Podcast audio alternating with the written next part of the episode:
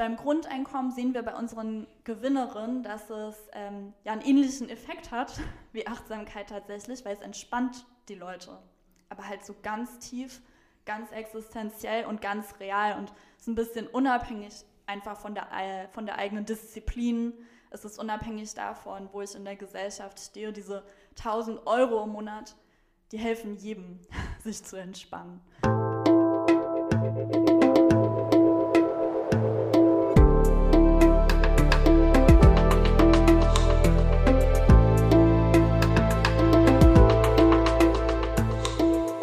Willkommen bei dir, der Seven Mind Podcast mit Impulsen für ein gutes Leben. Für alle, die mehr Achtsamkeit und Gelassenheit in ihren Alltag bringen möchten. Hi und herzlich willkommen hier im Seven Mind Podcast.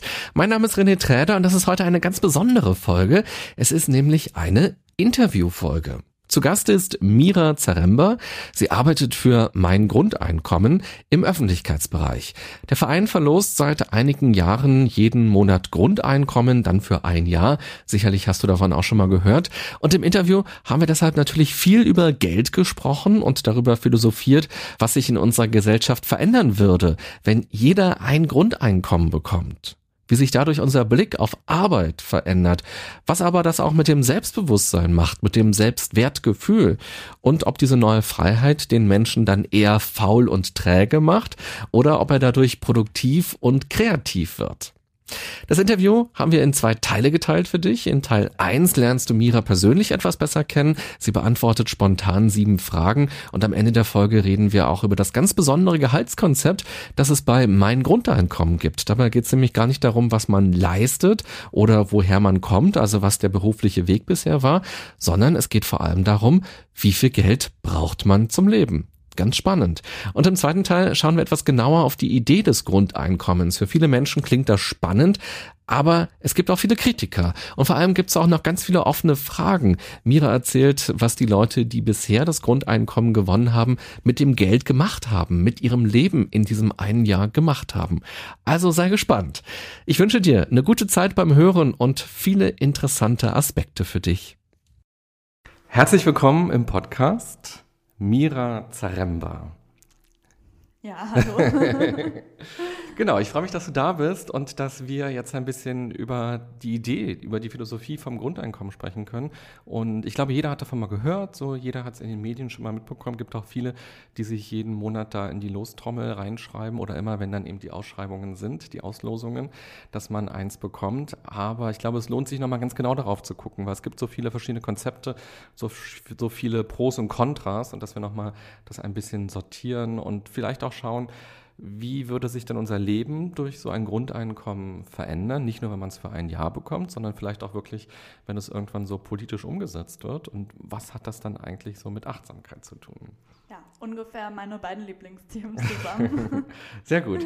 Du kannst gleich äh, sieben Fragen ziehen, ganz zu Beginn, dass wir dich ein bisschen besser kennenlernen. Und die allererste Frage, äh, die kommt aber von mir. Und zwar würde ich gerne von dir wissen wollen, wenn du deinen Großeltern erzählst, was du machst, verstehen die das? Ähm, ja, die verstehen das. An Weihnachten äh, war meine Großmutter bei uns zu Besuch und wir haben uns dann eine Dreiviertelstunde lang zusammen die letzte Verlosung angeguckt von mhm. meinem Grundeinkommen, äh, wo ich vor der Kamera war und ähm, erzählt habe, was wir so machen und äh, das Glücksrad gedreht habe und so weiter. Und sie fand das sehr spannend und hat sofort verstanden. Aha. Und ist es auch ein Konzept, wo deine Großmutter dann sagt, ah ja, das ist sinnvoll, das sollte passieren? Oder sagt die, Mädchen, das ist doch äh, Utopie, das kann doch nicht funktionieren. Äh, dazu muss man wissen, meine Großmutter ist so eine sehr feine englische Lady, Aha. die niemals so ganz klar politische äh, Flagge zeigt. Also die würde dafür nicht auf die Straße gehen, aber die informiert sich sehr gerne über verschiedenste politische Themen und ist einfach äh, grundsätzlich politisch interessiert an der Sache. Mhm. Und weißt du ein bisschen, wie das so in der Altersverteilung ist? Leute, die sich für das Grundeinkommen interessieren und die sagen, das ist eine gute Idee, sind es eher so ganz junge Leute, Schüler, Studenten oder Leute, die gerade so im Berufseinstieg sind? Oder sind es auch Leute, die schon seit 10, 20, 30 Jahren arbeiten? Und wie ist das mit den Rentnern dann auch? Ja, also ähm, Rentnerinnen erreichen wir so gut nicht über unsere Plattform im Internet. Mhm. Äh, da gibt es noch den Digital Divide ein bisschen. Äh, generell kann man aber sagen, dass es schon eine sehr, sehr breite Gruppe von Menschen anspricht. Ähm, und man kann auch sagen, dass es, glaube ich, eine Generationenfrage ist, wie leicht der Zugang zu dieser Idee ist. Weil man muss ja sehen, dass zum Beispiel die Babyboomer-Generation, die ist einfach mit einer ganz anderen Arbeitsethik äh, groß geworden mhm. und einem ganz anderen Verständnis, so was es heißt, sich irgendwie in der Gesellschaft beweisen zu müssen. Und wenn man jetzt die jüngere Generation anguckt, so Generation Y, wie wir das vielleicht auch sind, wir haben ganz andere Möglichkeiten und wir haben ganz anders gelernt, so mit dieser Freiheit und Flexibilität umzugehen die auch immer im Thema Grundeinkommen mitschwingt. Mhm, okay. Ja, im zweiten Teil werden wir gleich noch ein bisschen genauer einsteigen und mal ein bisschen genauer schauen. Jetzt wollen wir aber erst einmal dich ein bisschen besser kennenlernen. Du hast hier ganz viele kleine Zettelchen und du kannst gleich nacheinander sieben davon ziehen und mal schauen, was spontan dir dafür Gedanken kommen. Direkt mit der Flexibilität umgehen lernen. Genau. Also hier äh, die Frage 24. Wovon hast du das letzte Mal geträumt? Mhm. Ui, das ist, das ist ja noch gar nicht so lange her, dass ich geträumt habe, aber ja. mir fällt gerade gar nicht ein, ähm, wovon. Aber ich habe heute Morgen angefangen, einen Blogtext zu schreiben, wo es darum geht, einen ganz großen Traum für unsere Gesellschaft zu entwerfen. Mhm. Mit der Frage, wir reden ja viel über Probleme, die wir heute so haben ähm, und haben auch so Lösungsansätze wie das Grundeinkommen. Aber was ist denn eigentlich unser ganz großer Traum, unsere ganz große Vision? Und darüber mache ich mir gerade richtig viele Gedanken, mhm. wie wir eigentlich wirklich zusammenleben wollen und mit welcher Qualität wir zusammenleben wollen. Und was ist da bisher bei den Gedanken rausgekommen? Na, viel Liebe, äh, Entspannung, so gegenseitige Fürsorge äh, ist mir, glaube ich, wichtig. Und ich merke auch, wenn ich das jetzt so ausspreche, es ist immer noch so ein bisschen ein Tabu, solche Worte in dem Kontext mhm. zu verwenden, glaube ich. Und ähm, ich möchte gerne eine Debatte darüber anregen, mhm. wie wir qualitativ besser zusammenleben können in diesem Land, in dieser Gesellschaft. Mhm. Und warum nennst du das Traum? Weil Träume sind ja oft unrealistische Sachen. Im Traum können wir fliegen und im Traum switcht es von der einen Szene in die nächste. Träume sind ja was anderes als Visionen oder als Ziele oder Vorhaben. Ja, für mich ist das ähnlich. Also ich habe erstmal einen Traum, weil es eben nicht real ist. Mhm. Und ich brauche den aber, um es real werden zu lassen. Also ich muss mir erstmal vorstellen können, wo ich hin will, damit ich dann den Weg dahin finden kann. Mhm. Ja, Martin Luther King hat ja auch I have a dream. Ja. Und der war tatsächlich auch ein Befürworter vom Grundeinkommen. Das stimmt wissen viele nicht. Es gibt viele äh, berühmte Befürworterinnen von ja. Grundeinkommen und auch schon lange. Mhm. Ganz lange Tradition hat das tatsächlich. Also man geht immer darauf zurück und sagt, 1516 gab es da diesen Roman Die Utopie, mhm. wo so ein Gesellschaftssystem beschrieben wird. Und da geht man schon davon aus, dass das eigentlich so der Grundgedanke ist vom Grundeinkommen. Ja, das ist richtig. Thomas Morus oder mhm. so, oder? Ja. Aber wir haben es immer noch nicht geschafft. Immer noch nicht. Ein bisschen frustrierend. Weil 1516 ist ja schon eine ganze Ecke vorbei. Ja. Aber vielleicht haben wir jetzt eine historische Chance äh, mit der Digitalisierung. Es ist, glaube ich, kein Zufall, dass jetzt das Thema wieder aufleuchtet äh, mhm. in den Medien und in der Debatte. Ähm, weil nicht nur jetzt diese Frage so relevant wird, weil dieses System, wo wir über Arbeit ähm, Geld und Ressourcen verteilen, vielleicht nicht mehr länger so funktioniert. Mhm und gleichzeitig ähm, wir die technischen und materiellen Ressourcen haben, um ganz anders darüber nachzudenken, wie wir Wohlstand verteilen und das gar nicht mehr so krass an die Arbeit koppeln müssen, wie wir das bisher getan haben. Mhm. Also Stichwort digitale Revolution. Absolut. So wie industrielle Revolution, wo sich mhm. wahnsinnig viel geändert hat, wo sich auch das Arbeitsleben ganz stark verändert hat. Und so spüren wir jetzt ja auch schon, dass bestimmte Branchen leiden unter der digitalen Revolution, weil Jobs wegbrechen, weil sich das Arbeitsleben verändert. Der Bankensektor hat sich ganz stark verändert zum Beispiel. Ähm, der Dienstleistungssektor verändert sich ganz stark. Und da ist die Frage, wie wird Arbeiten dann eigentlich langfristig aussehen? Ja, eine sehr spannende Frage, ja. die wir auch versuchen zu beantworten. Und ich glaube, man kann so die Stoßrichtung ja an, aber wenn man sich anschaut, wie schnell sich die Sachen verändern, also als Beispiel habe ich gerade gedacht, als ich klein war, in der Grundschule habe ich noch die Telefonnummern von meinen Freundinnen im mhm. Telefonbuch nachgeschlagen, ja. so nach dem Nachnamen ähm, weil ich kein Handy hatte und kein, es gab einfach diese ganze äh, digitalisierte Adressbuchsache nicht. Ähm, oder man hat Sachen in den gelben Seiten nachgeschaut, mhm. wenn man was gesucht hat, weil es einfach Google nicht gab. Das ist unvorstellbar, was das verändert. und schon gar nicht mehr in meinem Gedächtnis so abrufbar, wie das früher war. Ähm, ja, da kann man sich ja streiten, ob das gut oder schlecht ist. So, das Gedächtnis ja. ist dann ein bisschen lahm vielleicht, ja. dadurch, dass man es nicht mehr trainiert. Und wenn man das Handy verliert, verliert man auch gleich seine ganzen Freunde irgendwie. Naja, ich kann ja aber auch vom Computer auf Facebook zugreifen. So das stimmt, genau. Aber meine Telefonnummern, die habe ich mir nicht nochmal irgendwo aufgeschrieben. Ja. Oder? Also man kann die ja nachfragen dann. Ja, ja, ja. wenn die bei Facebook sind, die Leute. Wenn die bei Facebook sind. Ja, genau. Aber klar, das Telefonbuch, was man so zu Hause rumliegen hat, kann man ja auch verlieren oder das kann verbrennen, da kann der Kaffee rüberkippen, dann sind die Telefonnummern ja auch weg. Ja, und naja, und wenn man so zurückschaut, ähm, ist das unvorstellbar, wie schnell diese Entwicklung ist. Und wir wissen ja heute noch nicht, was sich dann in fünf Jahren äh, entwickelt hat und welche Erfindungen mhm. und Innovationen es gibt, die wir uns heute noch gar nicht vorstellen können, dass es sie gibt. Mhm. Glaubst du denn, die Zukunft wird besser? Ich glaube, das kommt auf uns an, ob sie besser wird oder nicht. Aber ich setze mich auf jeden Fall gerne dafür ein, dass sie besser wird. Mhm. Okay. Frage Nummer zwei. Frage Nummer zwei. Oh, noch sein Zettel. Okay.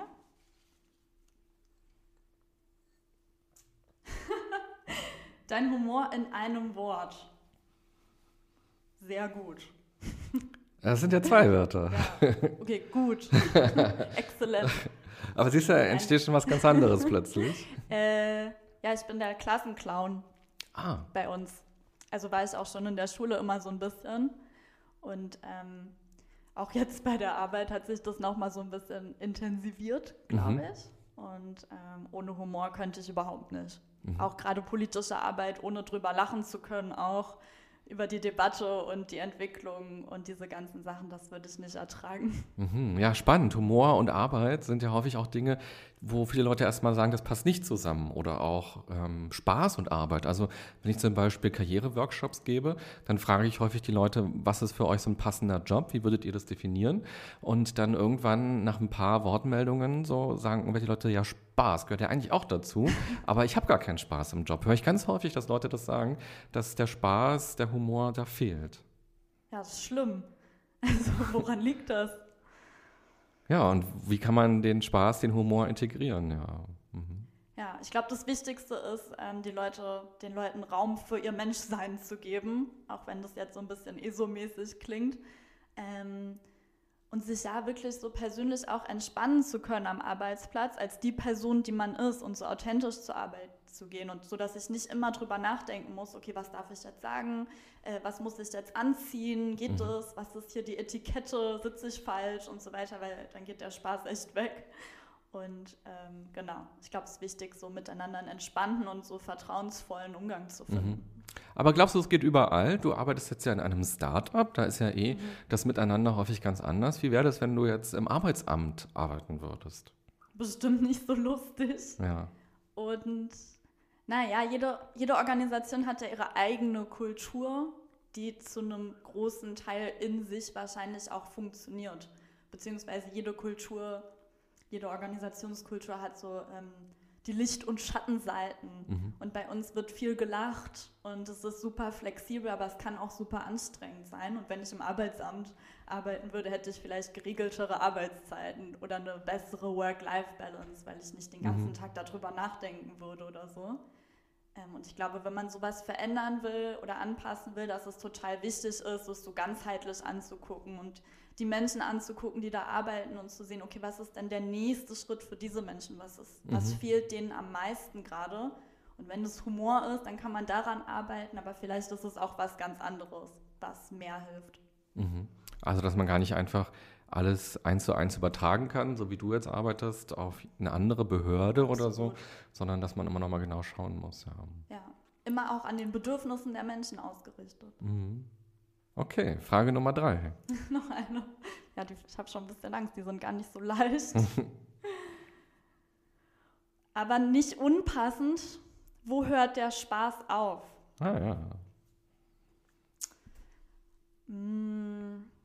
Also das Erste, was mir dazu einfällt, ist natürlich so, äh, so Menschenfeindlichkeit und bestimmte politische Einstellungen, die so nicht den Wert jedes einzelnen Menschen anerkennen, auch den gleichen Wert von äh, jedem einzelnen Menschen. Also alles, was rassistisch, äh, sexistisch, verschwörungstheoretisch und so weiter ist, da hört mein Spaß auf jeden Fall auf. Mhm. Da diskutiere ich dann auch nicht mehr. Ähm, also man kann so reden und sich austauschen, aber da, das macht dann nicht mehr so viel Spaß auf jeden Fall. Und ähm, genau, ja. Bei dem bedingungslosen Grundeinkommen ist es ja so, ohne Bedingungen, das kann also jeder bekommen, der im Lostopf ist. Wie geht es dir damit, wenn diese 12.000 Euro, die man dann bekommt für ein Jahr, an einen Rassisten, an einen Sexisten äh, geht?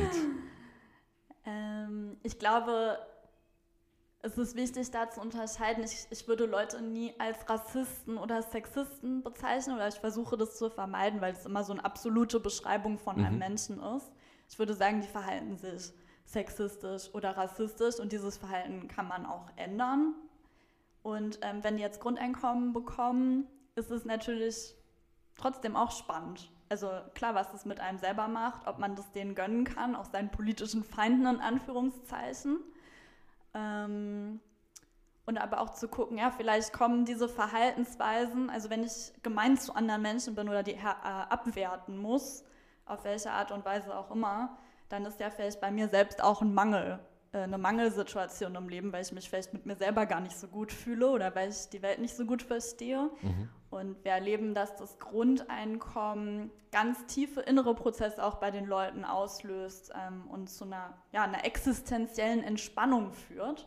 Und mich würde da interessieren, ähm, ob in diesem Raum der Entspannung vielleicht auch solche Sachen hinterfragt werden oder ob die Leute offener werden für andere Meinungen, äh, für andere Kulturen, für andere Geschlechter. Mhm. Ja.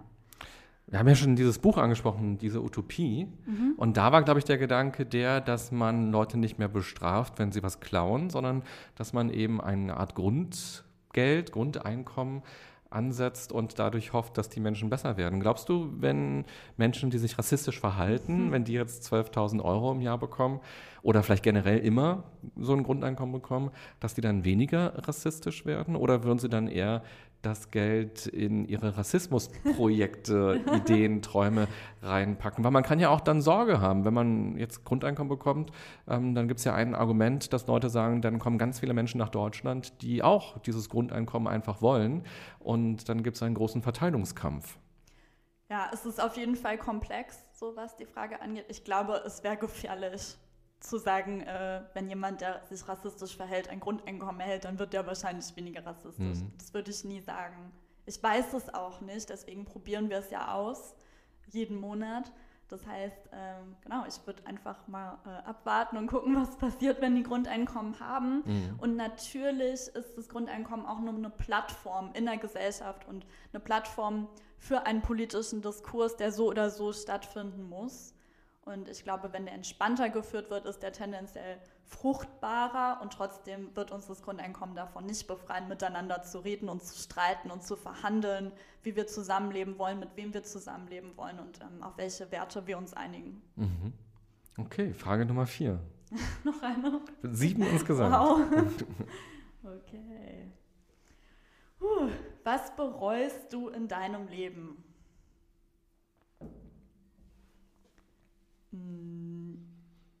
Ich habe sowas nicht. Also ich habe jetzt nicht sowas Akutes, wo ich sagen würde, es ist sofort abrufbar, das bereue ich total, dass ich das gemacht habe oder das nicht gemacht habe. Ähm, ich stehe so voll und ganz eigentlich hinter allen Sachen, die ich in meinem Leben bisher so gemacht habe. Mhm. Ja. Ja, das ist, interessanterweise no ist das immer so eine, so eine ganz typische Antwort darauf, wenn man ja. Leute fragt, so was bereust du, dass dann niemand will was bereuen, habe ich den Eindruck. So bereuen fühlt sich irgendwie blöd an und fühlt sich als Fehler an, als verlorene Zeit, als ähm, falsche Entscheidung. Also ich glaube, bei mir ist es so, weil ich denke, weil ich mich in meiner Vergangenheit gut verstehen kann. Also die Entscheidung, die, ich, mhm. die mein vergangenes Ich sozusagen getroffen hat, kann ich nicht in Frage stellen, weil ich weiß, dass ich in jedem Zeitpunkt in meinem Leben die bestmögliche Entscheidung treffe unter den Umständen, ähm, in denen ich bin.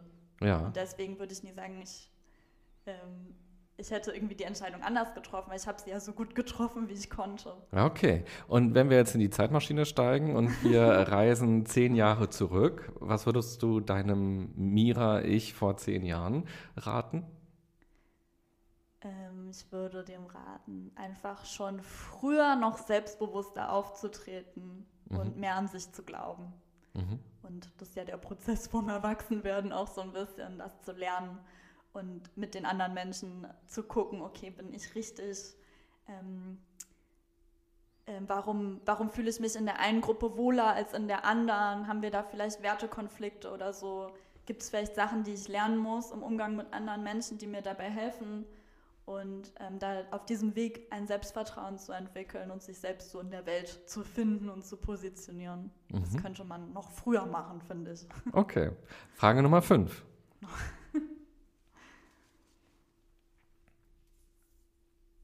Badewanne oder Dusche? Auf jeden Fall Badewanne. Aber ich habe leider keine. Ah, das heißt, du musst dann immer irgendwo hingehen oder verzichtest du dann knallhart? Ja, also ich fahre dann äh, zu meiner Mama nach Hause und mhm. die hat eine Badewanne und ist dann immer Urlaub. Ja. okay, Frage Nummer 6.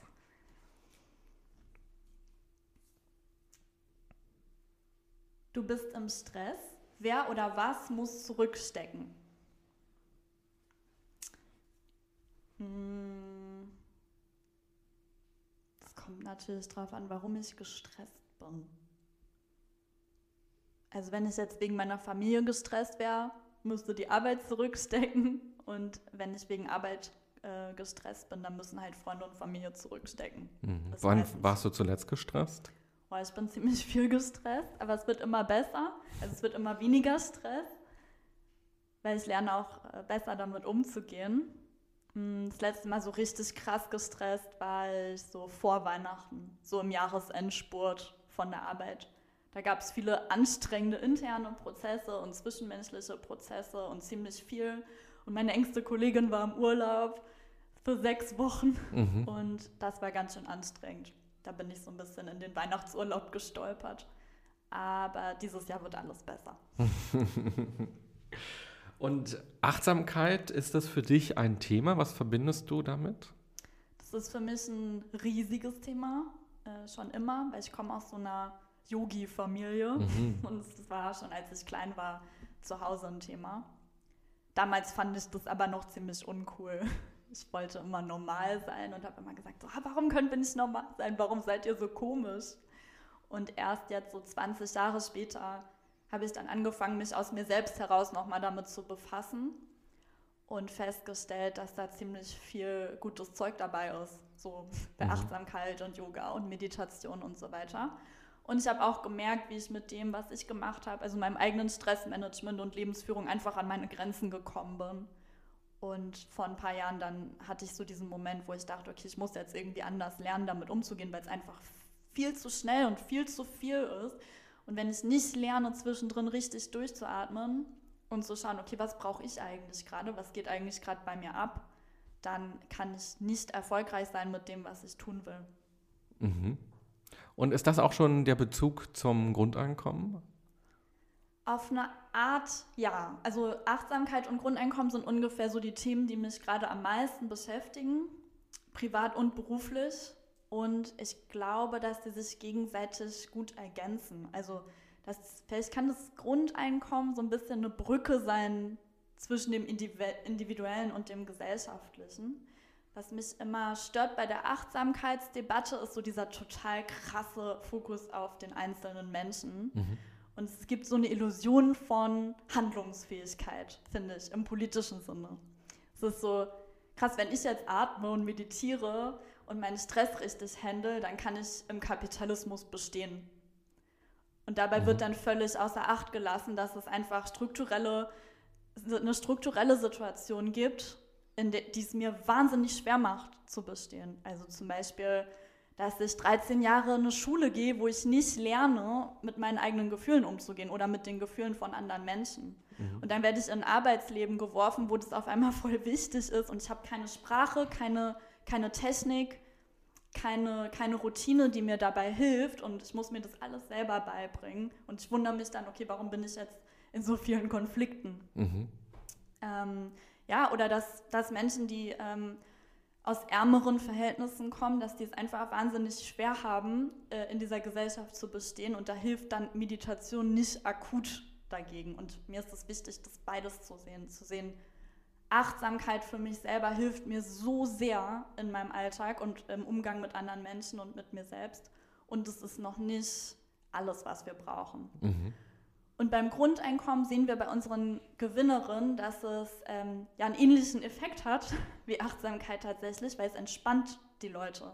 Aber halt so ganz tief, ganz existenziell und ganz real und ist ein bisschen unabhängig einfach von der, äh, von der eigenen Disziplin. Es ist unabhängig davon, wo ich in der Gesellschaft stehe. Diese 1000 Euro im Monat, die helfen jedem, sich zu entspannen und sind so eine strukturelle Lösung für, für dieses Problem von Existenzängsten, von Selbstzweifeln, von ich weiß nicht, was die Zukunft bringt, aber ich weiß, dass ich 1000 Euro jeden Monat bekomme und dass ich irgendwie das Beste rausmachen kann. Mhm. Und ich glaube, dass sich das super ergänzt. Mhm. Jetzt kriegst du ja diese 1000 Euro noch nicht. Wie entspannst du? Ich entspanne mich, naja, privat schon so mit so Achtsamkeit. Meditation, viel mhm. so Reflexion, Durchatmen. Mhm. Immer auch zu gucken, schiebe ich gerade einen Film oder ist das wirklich ein Problem? Und ganz viel so Persönlichkeitsentwicklungssachen und so zu gucken, das eigene Selbstbewusstsein zu stärken, ähm, Konflikte zu klären im Inneren und im Äußeren und ähm, einen gesunden Lebensstil zu entwickeln, mhm. ja, der so nachhaltig funktioniert. Mhm. Ja, eine ganze Menge. Stell dir vor, jemand kommt zu dir, der noch nicht so viel mit Achtsamkeit zu tun hatte und der sagt, Mensch, deine Familie, die war doch immer so, ähm, da bist du doch jetzt halbe Expertin. Hast du so eine Übung, einen Achtsamkeitsimpuls, wo du sagst, das könnte man doch sehr leicht mal ausprobieren und das hilft auch schon sehr viel? Hm. Ja, also ich finde, dafür sind tatsächlich solche, solche Achtsamkeits-Apps oder so ein super Einstieg. Ich habe das auch schon benutzt weil es klingt so banal, setz dich mal hin, mhm. fünf Minuten und atme einfach. Und alle, die das jetzt wahrscheinlich hören, wissen, wie sau schwer das ist, so fünf Minuten mit sich selbst zu verbringen und einfach nichts zu tun und zu atmen. Mhm. Und wenn man dann so eine Stimme im Ohr hat, die einem da so ein bisschen durchführt und einem, ähm, einen immer wieder auch zurückholt so aus dem ganzen Gedankenwuseleien, das hilft schon enorm so für den Einstieg. Und überhaupt mal dieses Gefühl auszuprobieren, was man danach hat. Also diese Entspanntheit, dieses irgendwie ein Level mal runterfahren im Kopf und im Sein, was so mega schön ist, dass man es eigentlich viel öfter machen könnte. Mhm. Hast du sowas wie eine Tagesroutine, also eine Morgenroutine oder eine Abendroutine, also irgendwas, was bei dir jeden Tag immer wieder kommt als Ritual? Nee, aber ich hätte das gerne. ich lese das immer so von den erfolgreichen Menschen im Internet. So, was erfolgreich, sieben Dinge, die erfolgreiche ja. Menschen morgens tun. Und dann lese ich mir das immer durch und denke so, ah ja, ich würde auch voll gerne morgens um sechs aufstehen, erstmal joggen gehen, mein Müsli essen. Aber meistens ist es so, dass irgendwie schon um acht oder neun aufwache, so denke so, äh, Kaffee trinke und dann so zur Arbeit renne. Da ist auf jeden Fall noch Luft nach oben. ja, abends geht ja auch irgendwas vor dem Schlafen. Mm, ja. Oder in der Mittagspause? Unter, ich bin nicht so der Routinemensch. Das ist wirklich ah, ja. eine große Schwäche, ja. Okay. Ich mag das ganz und gar nicht, so immer das Gleiche zu machen. und sag mal, wenn du sagst, vor 20 Jahren mit deinen Eltern, mhm. hieß das da schon Achtsamkeit oder wie hat man das da eigentlich genannt? Puh, äh, nee, das war nicht Achtsamkeit, das war dann so Meditation. Mhm. Ja und Yoga. Ja, oft auch sehr esoterisch wahrscheinlich. Ja, das kann man so sagen. Also Spiritualität aber, würde mhm. ich es eher nennen als jetzt Esoterik. Das war aber damals halt, also mein Vater hat das dann so für sich privat gemacht, der hätte darüber nie geredet. Und es gibt ja heutzutage, weiß man, dass das echt viele so erfolgreiche Menschen, auch im Sport, ähm, in der Wirtschaft, dass die schon viel länger meditieren und Yoga machen, als sie drüber reden, mhm. weil das vor lange tabu war, sozusagen. Mhm. Ich mache auch noch Yoga, damit ich irgendwie in meinem Olympiasport besser bin oder ja. so. Und heutzutage kommt man daran einfach überhaupt nicht vorbei. Und es ist schon interessant, was seitdem passiert ist. Mhm. Wo ist der Unterschied für dich, Esoterik und Spiritualität? Äh, für mich ist so Spiritualität so was tatsächlich ziemlich Nüchternes wo es um die Frage geht, so, ähm, wer bin ich eigentlich? Mhm. So, was bedeutet eigentlich Menschsein? Was bin ich im Kern? Was ist an mir echt? Was ist an mir angelernt durch äh, so gesellschaftliche Konditionierung und so weiter? Und es geht ja um die Suche nach so einem Kern oder so. Aber ohne so eine große Erzählung drumherum, ohne Edelsteine und Engel mhm. und so. Und bei Esoterik ist das so ein bisschen, ja, so blumiger, würde ich sagen. Mhm. Also ich kann das nicht so gut erklären. Ja, aber ich verstehe schon, was du meinst. Also genau, Spiritualität ist für mich fast so was Technisches. Also, oder Meditation auch. Also, es hat halt nichts mit, mit Engeln oder irgendwas äh, Abgedrehtem zu tun, sondern es ist halt so, ja, wer bist du? Mhm. Da gibt es nicht diesen Überbau, der irgendwas mit Glauben zu tun hat, sondern nee. eher so spüren genau. für dich. Ja. Mhm. Okay. Mhm. Letzte Frage. Ja. Die du ziehen musst. Okay.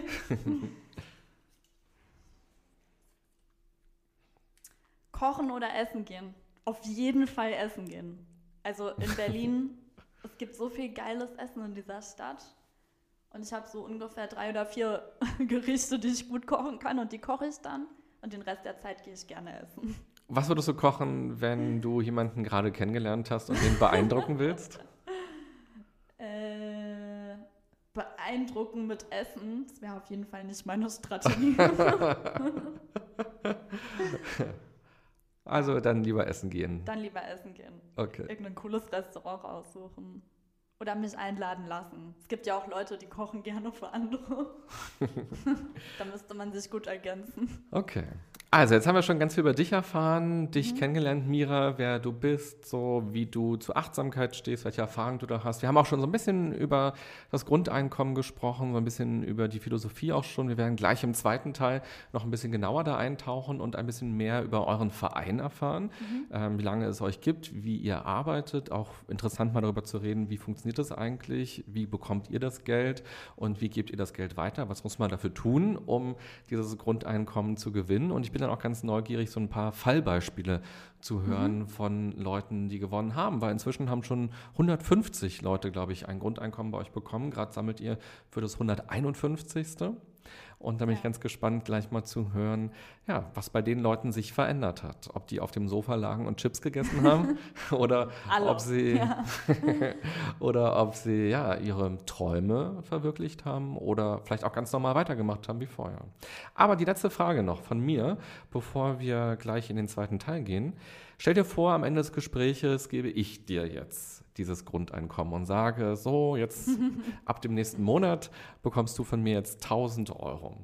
Müsste dann dein Chef, Michael Bohmeier, ah, sich... Nein, nein, wir haben keine Chefs. Ah, oh, okay. ja. Aber der Gründer ja. äh, vom Grundeinkommen, müsste der sich dann eine neue Mitarbeiterin in der Öffentlichkeitsabteilung suchen?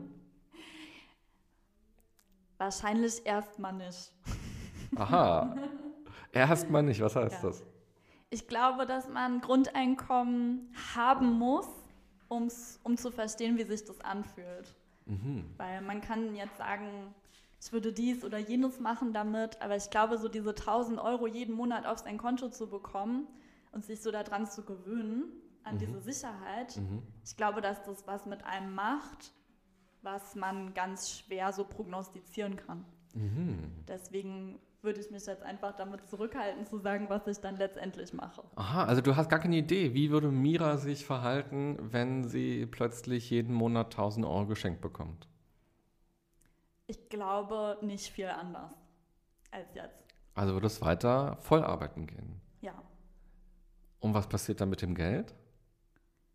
Ähm, naja, wir haben ja Bedarfsprinzip, das heißt, es würde wahrscheinlich mit meinem Gehalt verrechnet werden, weil wir kriegen bei uns so viel Geld, wie wir brauchen. Das heißt, wenn ich 1000 Euro mehr habe, mhm. würde ich wahrscheinlich 1000 Euro weniger bekommen. Aber dann Arbeit. nützt ja das Grundeinkommen dir gar nichts, oder? Doch, das nutzt mehr, dass ich, also beim Grundeinkommen geht es ja tatsächlich im Endeffekt nicht darum, mehr Geld zu haben. Also es ist keine Erhöhung vom materiellen Lebensstandard, mhm. sondern vom von der Lebensqualität, weil ich weiß, dass mir nichts passieren kann.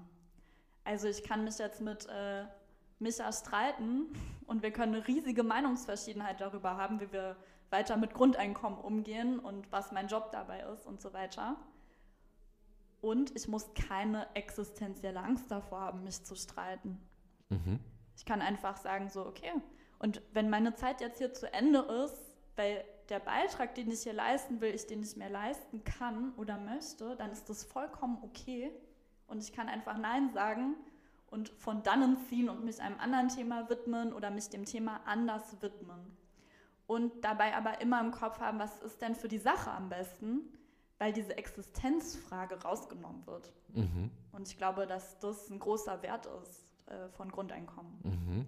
Aber das heißt, wenn du jetzt das Grundeinkommen bekommst, dann würde Michael direkt 1000 Euro von deinem Gehalt wieder streichen, weil er dann sagt, das ist ja das Geld, was du brauchst zum Leben. Und er würde dann aber sagen, du musst genauso viel arbeiten. Du müsstest, du würdest dann nicht nur noch halb so oft zur Arbeit kommen. Nee, ich würde das dann selber streichen, Ja. weil das ja selbstbestimmte Gehälter sind Mhm. äh, im Großen und Ganzen. Und ich kriege jetzt genauso viel Geld, ähm, wie ich sage, dass ich das brauche, um den Kopf frei zu haben, um arbeiten zu können. Also wir kriegen das Gehalt am Anfang des Monats ausgezahlt, Mhm. auch symbolisch, weil wir sagen, man muss Geld haben, damit man arbeiten kann. Ich brauche eine Wohnung, ich brauche eine Krankenversicherung, ich brauche Essen und auch ein Sozialleben und so weiter, damit ich wirklich 100% fit bin, um diesen Job zu machen. Und wir kriegen dann nicht am Ende des Monats so Lohn. Mhm. So wie, oh danke, dass du gearbeitet hast, jetzt darfst du leben. Mhm.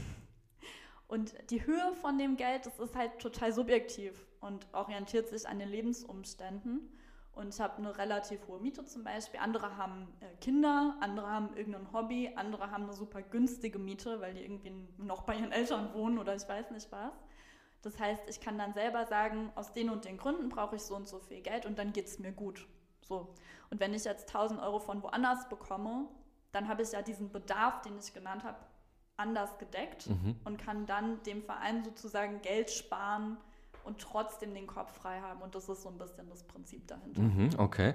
Wir nehmen ja dieses Interview gerade in Prenzlauer Berg auf. Das heißt, Ja. wenn du dann gleich gehst am Ende des Interviews und du spazierst hier so am, äh, durch den Helmholtz-Kiez und denkst dir, ach, für ein gutes Leben bräuchte ich eigentlich ab nächsten Monat eine 200 äh, Me- Quadratmeter Loft, Dachgeschosswohnung am Helmholtzplatz und ich bräuchte dann eigentlich 3000 Euro netto damit ich gut leben kann. Dann kannst du morgen zu Michael hingehen und sagen, also mein Gehalt, ich hätte jetzt gerne 5000 brutto, das brauche ich jetzt, um einfach mit einem freien Kopf bei euch arbeiten zu können.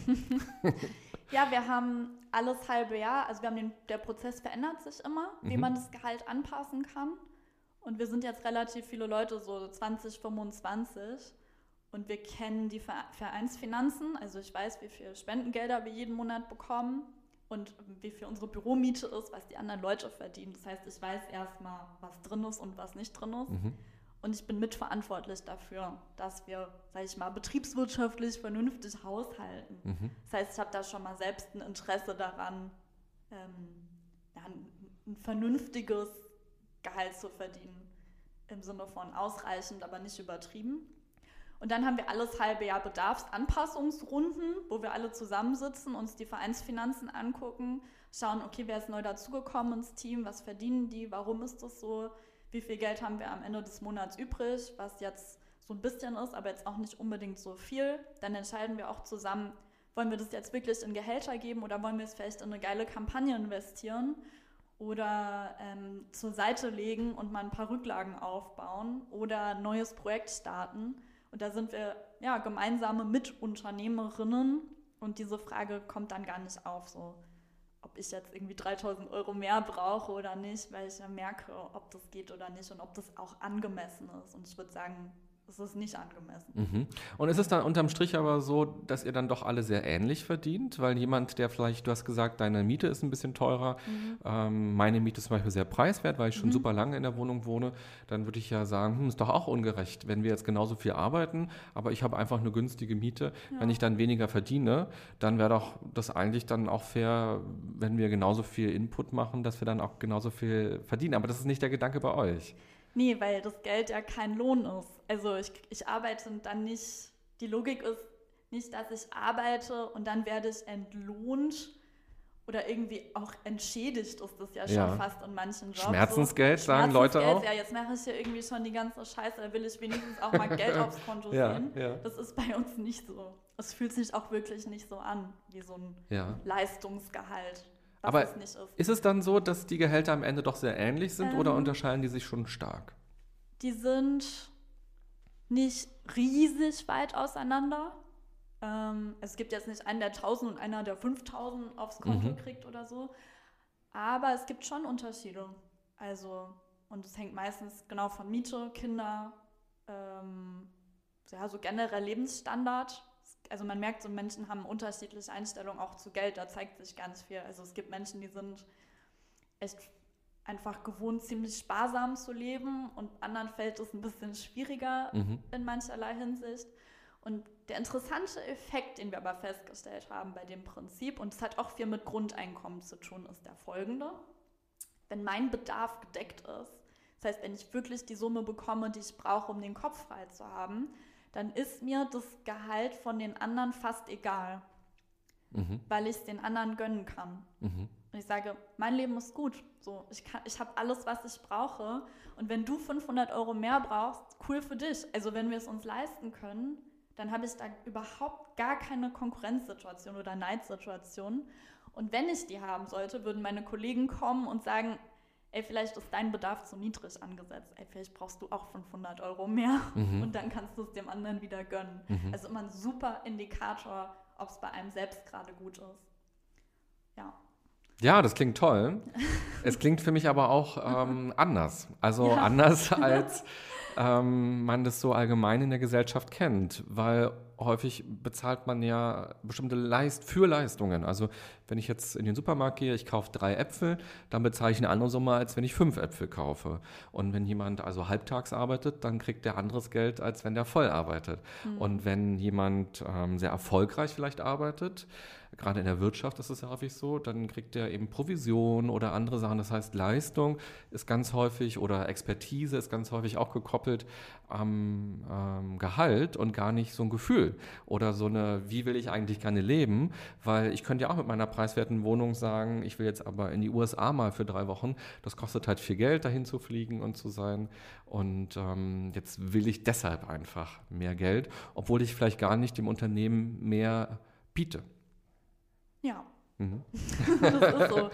Und es ist sogar ja noch ein bisschen anders, weil in den meisten Jobs ist nicht nur nach Leistung, in Anführungszeichen, also was das auch immer ist, ja. äh, bezahlt werde, sondern ich arbeite auch für jemanden, der dann im Zweifel an meiner Arbeitskraft dann noch mehr Geld verdient, als ich eigentlich mit meiner Arbeitskraft verdiene.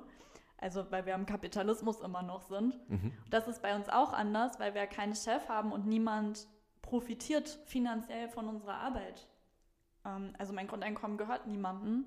Uns wird nirgendwo Geld gelagert, was dann am Ende irgendwie jemand privat einstreicht mhm. oder so. Das heißt, wir arbeiten auch für die Sache, was es dann noch mal ein bisschen entspannter macht. Ich glaube, mhm. sonst wäre das vielleicht anders, weil man dann, wenn man jetzt Profit macht, will man halt vielleicht einen Anteil davon haben. Mhm. Aber unser Profit ist ideell mhm. und daran haben wir immer einen Anteil, weil es halt ein gutes Gefühl gibt. Mhm. Das muss sich aber monetär nicht unbedingt niederschlagen. Mhm. Ihr seid ja, wie viele Mitarbeiter seid ihr? Wir sind jetzt so 25. Okay, also sehr klein. Glaubst du, das Konzept mit dem Geld selbst bestimmen und wie viel brauche ich eigentlich, geht auch bei sowas wie der Deutschen Bahn? also da sind wir wieder bei der Kulturfrage. Ja. Ich glaube, dass es total wichtig ist, also es gibt oft Leute, die kommen und sagen, boah, das ist so geil, wie er arbeitet und ich will auch so arbeiten und ich wünschte, das wäre bei uns mehr wie bei euch. Und ich glaube, dass es immer auf den Kontext ankommt, in dem man ist und die Kultur. Und wenn ich jetzt in einem Betrieb bin, wo Leute seit Jahrzehnten nach Leistung bezahlt werden, dann wäre das einfach nicht schlau, mhm. das so von einem auf den anderen Tag so komplett umzuwälzen, sondern ich würde eher dahin äh, hingehen und gucken, okay, ähm, was ist denn hier gerade die Spannung oder das Problem mit den Gehältern? Sind die zu hoch, zu niedrig oder wäre vielleicht der erste Schritt, überhaupt mal eine Gehaltstransparenz herzustellen mhm. und zu sagen, das wäre vielleicht schon die Kulturrevolution so in diesem Betrieb, mhm. zu sagen, krass, ich weiß jetzt, was die anderen verdienen, ich kann mich mal vergleichen. Ähm, genau. Das ist ja auch gerade ein super großes politisches Thema. Ja, mal gucken, ja. ob sich da was tut. Ich habe jetzt ganz bewusst nicht gefragt, wie viel Geld brauchst du eigentlich zum Leben. ähm, wenn du das Gefühl hast, du würdest es gerne sagen wollen, kannst du es gerne erzählen. Ansonsten kann man dir auch eine E-Mail schreiben. ja. Okay, also damit endet Teil 1. Jetzt haben wir schon ganz. Du willst noch was sagen? Ich könnte sagen, also ich würde immer nicht gerne die, die individuellen Gehälter so öffentlich sagen, weil ich finde, da ist so auch so eine Schutzgrenze. Mhm. Aber ich habe das Durchschnittsgehalt, das Durchschnittsbruttogehalt bei uns mal ausgerechnet und das sind gerade so 3,2, also 3.200 Euro. Das ist ein bisschen unter dem, was man so im öffentlichen Dienst verdient. Mhm. Also nicht schlecht, aber auch nicht so wie jetzt in der Wirtschaft. Ja, und das ist, glaube ich, auch ungefähr das Durchschnittsgehalt der Deutschen. Ungefähr kann sein, ich Mhm. weiß es gar Also ich nicht. glaube, das ist auch so bei 3,4 brutto Ja. ähm, liegt ungefähr das Durchschnittsgehalt eines deutschen Angestellten. ja, Okay, also damit endet Teil 1. okay. Und wir haben jetzt also viel über dich erfahren, auch sehr viel über Geld schon gesprochen. Mhm. Immer natürlich ein sehr spannendes Thema. Und jetzt im zweiten Teil gleich werden wir dann nochmal genauer schauen, wie funktioniert das eigentlich mit dem Grundeinkommen. Also seid gespannt.